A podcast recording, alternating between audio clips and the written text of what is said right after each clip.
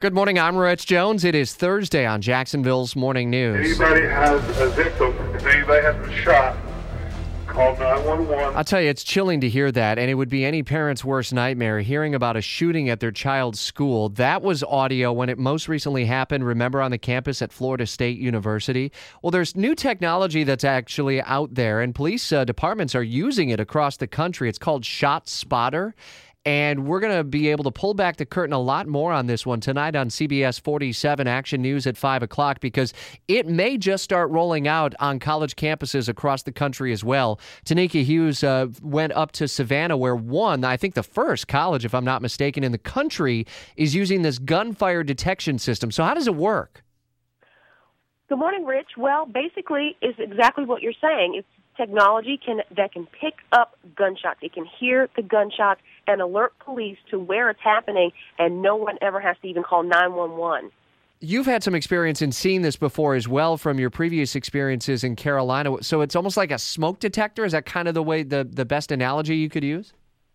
Yeah, that's that's pretty much what it is. It's an early alert. Um, I am familiar with it. When I worked in Charlotte, um, it was one of the gadgets that police there managed to get ahead of the Democratic National Convention and a city called Rocky Mount in eastern North Carolina, about 10 minutes where from where I grew up they were also using it. So, as you said, a lot of law enforcement agencies use it across the country.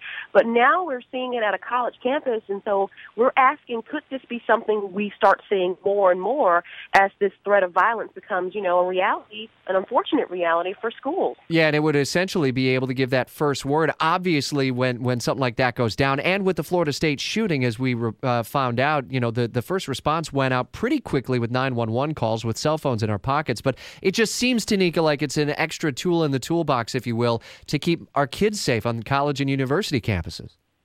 You're exactly right. And one of the things with the FSU shooting, um, it was a tragic event.